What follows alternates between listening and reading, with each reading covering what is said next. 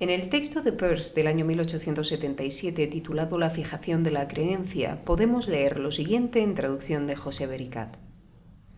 Toda obra científica lo suficientemente importante como para que se la tenga que recordar durante unas pocas generaciones constituye un cierto ejemplo de los defectos del arte de razonar de la época en que fue escrita, y cada paso importante en la historia de la ciencia ha sido una lección de lógica. Lo fue cuando Lavoisier y sus contemporáneos emprendieron el estudio de la química. La vieja máxima del químico había sido lege, lege, lege, labora, ora et relege. El método de Lavoisier no fue leer y orar, sino soñar que un cierto proceso químico largo y complicado debería tener un cierto efecto, ponerlo en práctica con monótona paciencia, soñar tras su inevitable fracaso que con una cierta modificación daría lugar a otro resultado, y terminar publicando el último sueño como un hecho. Lo peculiar suyo fue llevar su mente al laboratorio y hacer literalmente de sus alambiques y retortas instrumentos del pensamiento, dando una nueva concepción del razonar como algo que había que hacer con los ojos abiertos, manipulando cosas reales en lugar de palabras y quimeras. Pues bien, ese que Peirce denomina el método de Lavoisier en el texto que acabamos de leer, supuso a finales del siglo XVIII un importantísimo punto de inflexión para la química. Dos siglos después, a finales del siglo XX, una nueva metodología se abre camino en la filosofía. Una nueva metodología que exige a cierto grupo de filósofos abandonar el sofá y, como decía Peirce, llevar su mente al laboratorio. La controversia desde entonces ha estado más que servida. ¿Es el producto de este tipo de trabajo realmente filosofía? Y si lo es, ¿qué aporta frente a los métodos tradicionales?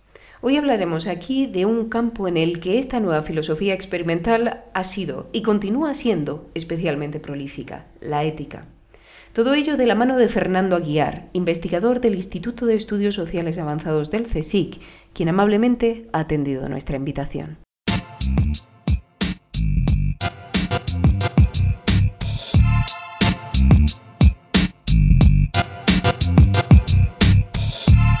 La ética como objeto de estudio tiene no menos de 2.500 años.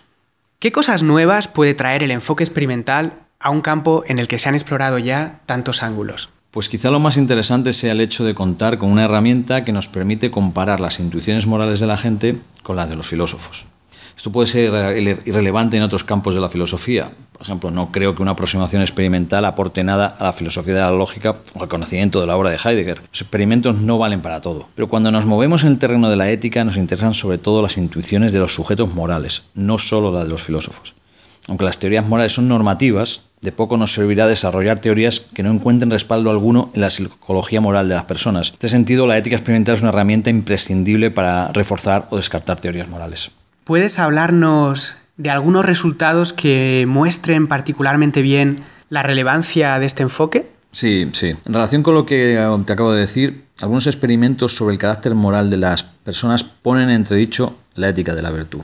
Como señala, por ejemplo, Anthony Appiah en en un libro muy bonito, Experimentos de Ética, los trabajos experimentales recientes demuestran que la gente es más virtuosa, por ejemplo, cuando está alegre, mucho más que cuando está triste, y lo es más cuando huelen o comen cosas agradables que cuando huelen o comen cosas desagradables.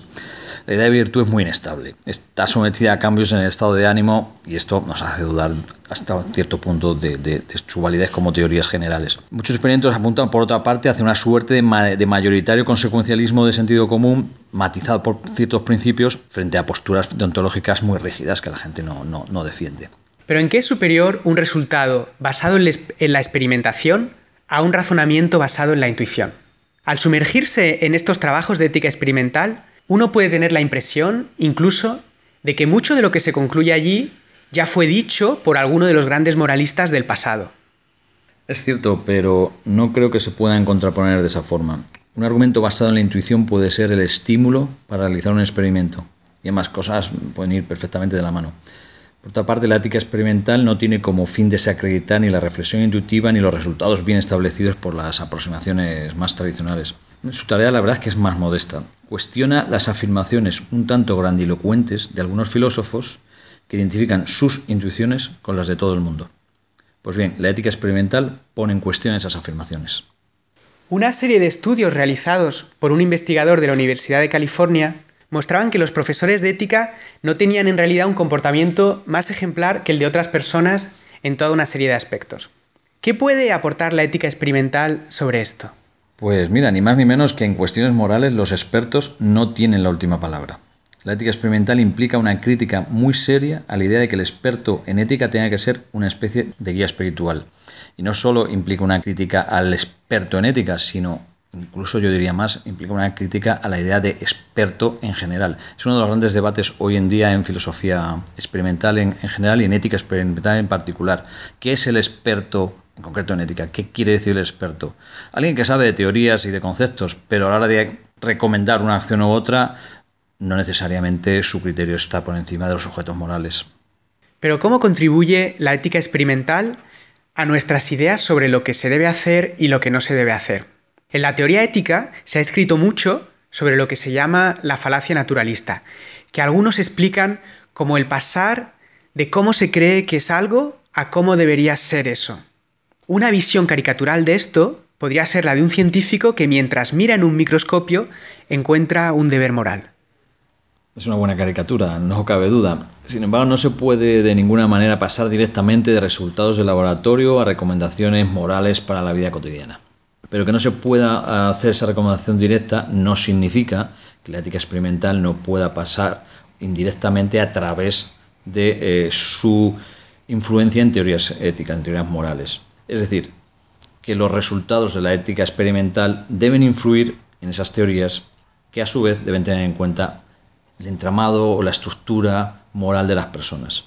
Lo que podríamos llamar una especie de principio de comprensión, incluso casi de compasión. Un principio que es el siguiente. En el laboratorio lo que vemos es gente moralmente compleja, que duda, que a veces se comporta bien, a veces no tanto, que son virtuosos unas veces pero otras no, exactamente igual que la vida cotidiana. Lo que resulta más complicado es decir, vamos a ver, como dicen algunos autores, en concreto estoy pensando en Peter Singer, una teoría ética es una teoría normativa, que dice lo que debe ser. Si la gente no cumple con lo que debe ser, o con lo que dice mi teoría, pues peor para la gente. Creo que eso no, no, no, al menos yo no estoy de acuerdo con eso. Creo que las teorías tienen que ser un poco sensibles a cómo es la gente, no simplemente decir, bueno, si no se cumple con mi teoría, que es una teoría normativa de lo que debe ser, pues peor para la gente.